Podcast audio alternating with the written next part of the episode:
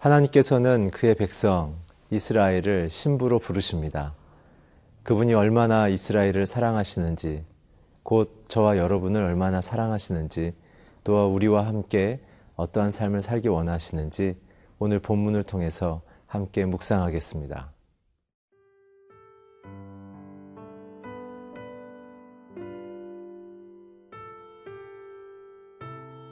아가 4장 1절에서 5장 1절 말씀입니다. 내 사랑, 너는 어여쁘고도 어여쁘다.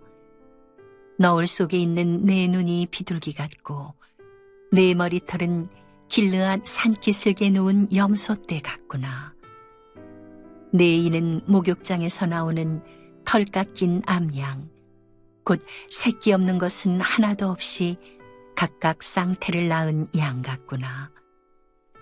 내 입술은 홍색 실 같고 내 입은 어여쁘고 너울 속의 내 뺨은 석류 한쪽 같구나. 내 목은 무기를 두려고 건축한 다윗의 망대, 곧 방패 천 개, 용사의 모든 방패가 달린 망대 같고, 네 두 유방은 백합바 가운데서 꼴을 먹는 쌍태, 어린 사슴 같구나. 날이 저물고 그림자가 사라지기 전에 내가 모략산과 유향의 작은 산으로 가리라. 나의 사랑, 너는 어여쁘고 아무 흠이 없구나. 내 신부야, 너는 레바논에서부터 나와 함께 하고 레바논에서부터 나와 함께 가자. 아마 나와 스닐과 헤르몬 꼭대기에서 사자굴과 표범산에서 내려오너라. 내 누이 내 신부야, 네가 내 마음을 빼앗았구나. 내 눈으로 한 번 보는 것과 내 목의 구슬 한 꿰미로 내 마음을 빼앗았구나. 내 누이 내 신부야, 내 사랑이 어찌 그리 아름다운지. 내 사랑은 포도주보다 진하고 내 기름의 향기는 각양 향품보다 향기롭구나. 내 신부야, 내 입술에서는 꿀방울이 떨어지고 내 혀 밑에는 꿀과 젖이 있고 내 의복의 향기는 레바논의 향기 같구나. 내 누이 내 신부는 잠근 동산이요 덮은 우물이요 봉한 샘이로구나. 내게서 나는 것은 석류나무와 각종 아름다운 과수와 고벨화와 나도풀과 나도와 번홍화와 창포와 개수와 각종 유향목과 모략과 침향과 모든 귀한 향품이요. 너는 동산의 샘이요, 생수의 우물이요, 레바논에서부터 흐르는 시내로구나.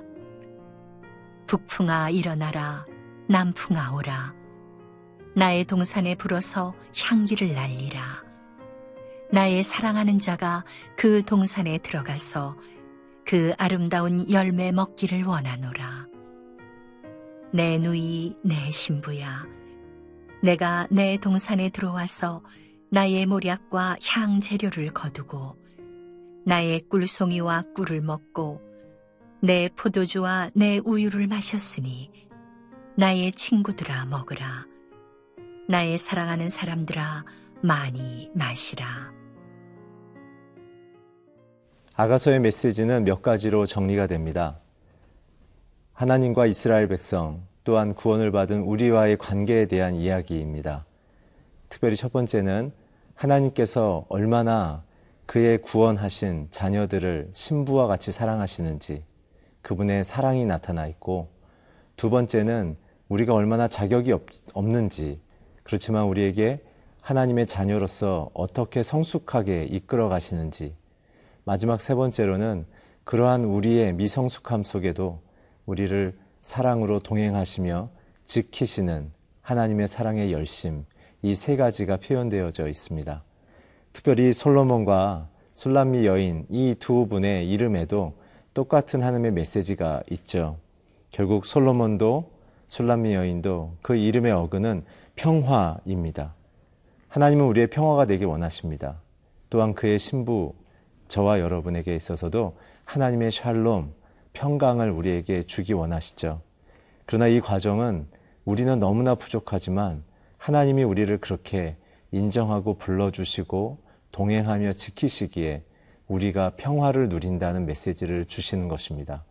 사랑하는 성도 여러분, 저와 여러분의 참된 평화는 하나님 안에 거할 때 주어지며 그 안에서만 발견되어집니다.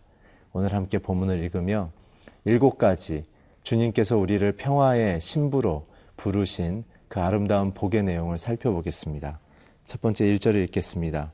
내 사랑 너는 어여쁘도, 어여쁘고도 어여쁘다. 너울 속에 있는 내 눈이 비둘기 같고 내 머리털은 길레앗 산기슭에 누운 염소떼 같구나. 첫 번째로 평강 안에 있는 신부, 우리에 대한 하나님의 축복은 너울 속에 있는 내 눈에서 찾을 수 있습니다. 베일 뒤에 가려져서 우리를 어, 우리가 서 있는 그 눈을 말하는 것입니다. 결국 그 얘기 무엇입니까? 겸손함 속에 하나님만 바라보는 그 신부의 눈, 베일 뒤에 서서 신랑만을 주목하는 그 신부의 눈을 의미하시는 거죠. 결국은 참된 겸손 속에 하나님의 그 아름다움만을 바라보는 그 영적인 눈을 가지라는 말씀입니다. 그것을 비둘기에 비유해 주셨습니다. 비둘기는 겸손을 의미합니다. 첫 번째 축복받는 하나님의 평강의 신부의 조건은 하나님을 겸손히 바라보며 주목하는 눈을 말씀하시는 것입니다. 특별히 베드로전서 3장 5절에 보면 여호와께서는 교만한 자를 물리치시고 겸손한 자에게 은혜를 베푸신다라는 말씀을 주십니다. 저와 여러분이 주님 앞에 그런 은혜를 누리는 눈이 되기를 축복합니다. 두 번째는 머리털이 길르아 산기슭에 누운 염소떼 같다고 말합니다. 머리털은 성경에서 하나님을 향한 순종을 나타납니다. 우리의 마음과 생각 속에 누가 나의 권위자인지를 생각하는 것. 그래서 내 마음과 삶을 누가 다스리며 누가 지키시는지를 고백하는 것이 바로 머리털이죠. 고린도전서 1장 10절에 보면 여인들의 영광 그 머리 위에는 바로 권위자의 남편의 그리고 하나님의 영광이 있다고 말하고 있습니다. 사랑하는 성도 여러분, 신부인 저와 여러분의 머리 위에 신랑 되신 예수님의 영광이 늘 함께 하십니다. 그 영광을 우리가 소중히 여기며 따르기를 주의 이름으로 축복합니다. 세 번째 2절을 읽겠습니다. 내 이는 목욕장에서 나오는 털 깎은 암양 곧 새끼 없는 것은 하나도 없이 각각 상태를 낳은 양 같구나. 우리의 이에 대한 이야기를 하고 계시는데요. 바로 이는 무엇입니까? 하나님의 말씀을 듣고서 그것을 곱게 잘 씹는 양에 대한 비유이죠. 염소든 우리, 우리에게 있어서 하나님의 말씀을 계속적으로 되새김질하며 묵상하는 성도의 태도를 말하고 있습니다. 우리의 생명의 떡이 누구이십니까? 또한 우리가 살아갈 하늘의 양식은 누구이십니까? 바로 예수 그리스도십니다. 사랑하는 성도 여러분, 저와 여러분의 인생에 있어서 이런 아름다운 주님과의 신부의 삶의 모습을 살아가지 않으시겠습니까? 오늘 이 세 가지 아름다운 은혜 속에 저와 여러분이 주님과 함께 아름다운 신부로 동행하기를 주의 이름으로 축복합니다.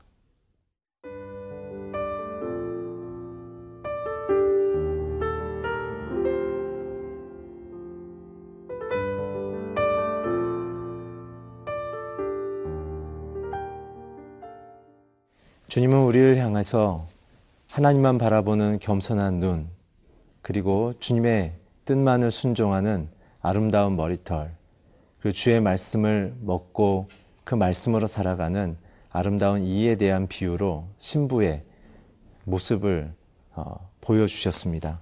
계속해서 3절을 읽겠습니다.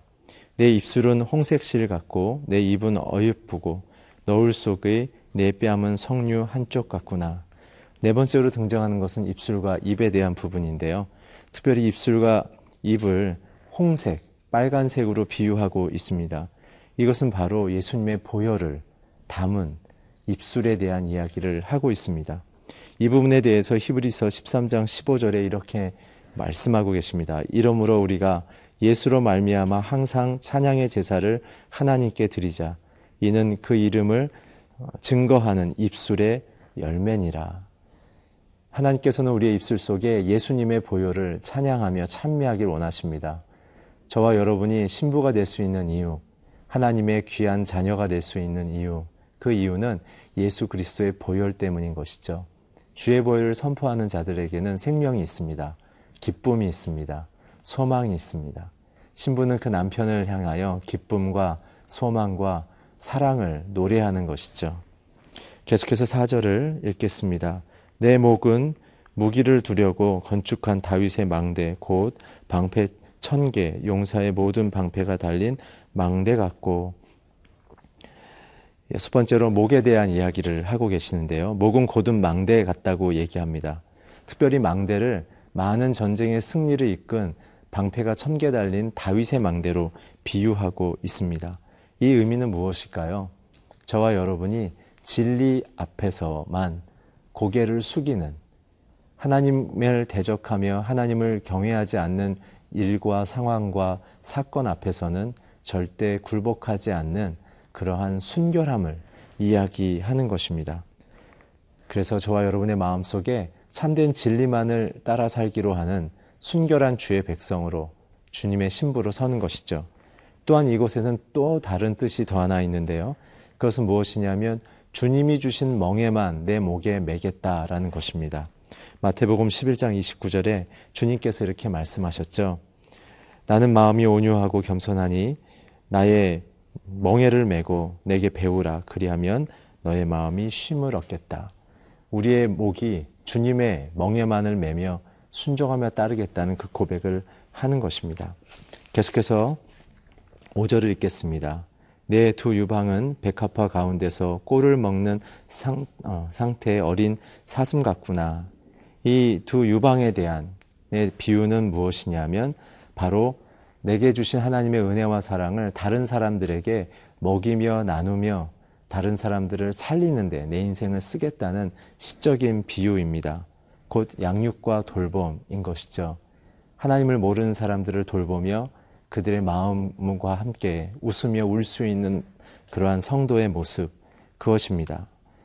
그래서 어, 마태복음 24장 45절 46절에 보면 충성되고 지혜 있는 종이 되어 주인에게 그 집 사람들을 맡아 때를 따라 양식을 어, 나눠주는 그런 사람이 누가 있겠느냐라는 어, 말씀이 있습니다.